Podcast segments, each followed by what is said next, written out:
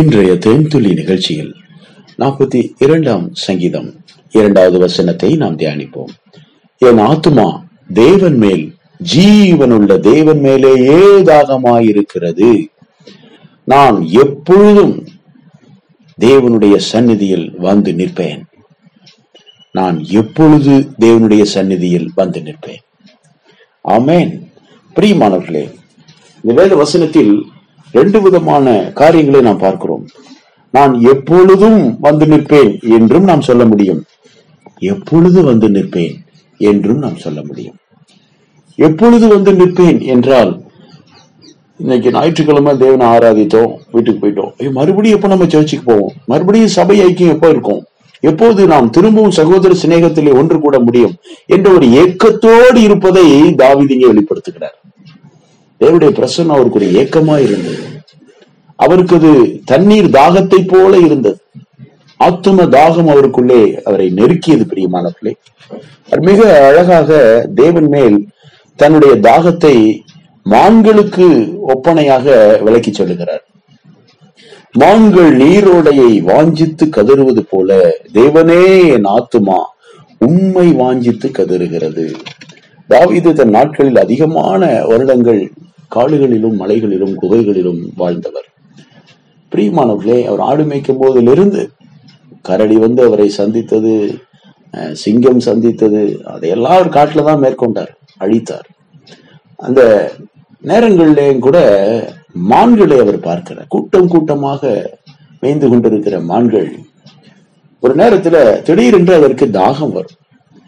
அந்த தாகம் வந்த உடனே அது தண்ணீரை தேடும். ஆந்திரத்தில் ஏதோ ஒரு பள்ளமான பகுதியில் நீர் ஒருவேளை தேங்கி இருக்கலாம், அல்லது நீர் ஓடை ஓடிக்கொண்டிருக்கலாம். அந்த இடத்தை தேடி கொண்டு அந்த மான்கள் கதறி கதறி கொண்டு தண்ணீர் தவணத்தினாலே தாகத்தினாலே நாவரண்டு கத்திக்கொண்டே அது போகும்.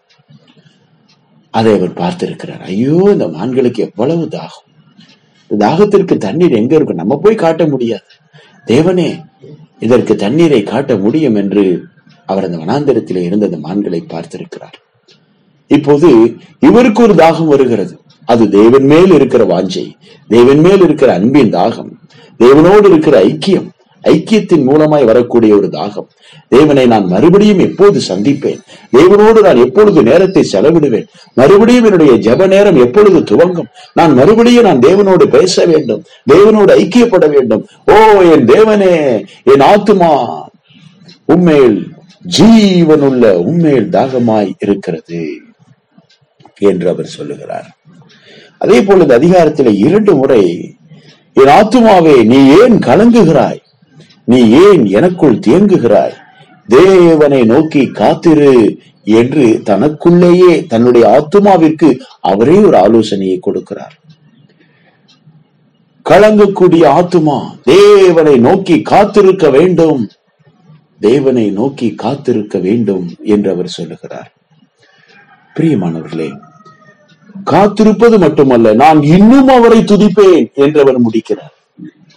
எனக்கு பிரச்சனை வரலாம், தேவை வரலாம், ஆபத்துகள் வரலாம், நெருக்கங்கள் வரலாம், சோதனைகள் வரலாம், வியாதிகள் வரலாம், பலவீனம் வரலாம், என்னை சுத்திலும் இருள் சூழ்ந்திருக்கலாம், உலகத்தில் இருக்கிற அத்தனை கோடிக்கணக்கான சாத்தானிய வல்லமையும் என்னை நெருக்கலாம், ஆனாலும் என் தேவனுடைய வல்லமை, தேவனுடைய ஜீவ ஒளி என் மேல் இருக்கிறது, எனக்குள் இருக்கிறது, பரிசுத்த ஆவியானவரை பலப்படுத்தி கொண்டிருக்கிறார், எதுவும் என்னை நெருங்க முடியாது.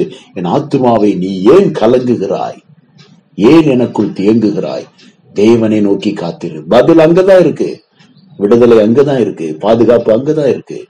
தேவன் உன்னை கைவிடுவாரோ? அவர் காப்பாற்றுகிறவர், நீர் பாய்ச்சுகிறவர், விளைய செய்கிறவர், அவர் ஆசீர்வாதத்தின் ஊற்றல்லவா. தேவ ஜனங்கள் வனாந்தரத்திலே கதறி தண்ணீர் தவணமா இரும்போ இருந்த போது கண்மலையை பிளந்து ஜீவ தண்ணீரை கொடுத்த தெய்வம் அல்லவா. உங்கள் வாழ்விலே எப்பொழுதெல்லாம் வறட்சி வருகிறதோ, தாகம் வருகிறதோ, தேவை வருகிறதோ, அந்த நேரத்தில் நிச்சயமாய் மான்களுக்கு ஒரு நீரோடையை வைத்திருந்தவர் உங்களுக்கும் ஒரு நீரோடையை வைத்திருப்பார். ஒரு ஆசீர்வாதத்தின் நீரோடை வரும், தேவ சந்நிதியில் இருந்து உங்கள் வீட்டிற்கு ஓடி வரும். உங்களுடைய கையின் பிரயாசங்களை அது ஆசீர்வதிக்கும், உங்கள் வீட்டை தம்முடைய பிரசன்னத்தினாலே நனைக்கும், நிரப்பும். கர்த்தருடைய ஆவியானவர் உங்களை, உங்கள் பிள்ளைகளையும், குடும்பத்தையும், உங்கள் எதிர்காலத்தையும் கட்டாயம் ஆசீர்வதிப்பார். பிரியமானவர்களே, நாம் தேவன் மேல், ஜீவனுள்ள தேவன் மேல் தாகமாயிருக்க வேண்டும். நாம் தேவ சந்நிதியில் திரும்பவும் திரும்பவும் வந்து நிற்க வேண்டும். தேவனோடும், தேவனுடைய ஆலயத்தோடும், தேவனுடைய பிள்ளைகளோடும் ஜபத்திலே உறுதியாய் தரித்திருக்க வேண்டும். நம்முடைய ஆவியை அனல் மூட்டி எழுப்ப வேண்டும். ஜபம் என்னும் ஆயுதம் நம் கையில் எப்பொழுதும் இருக்க வேண்டும். தேவனாகிய கர்த்தரோடு இருக்கிற அன்பின் ஐக்கியம் தொடர்ந்து பலப்படுத்தப்படுவதாக.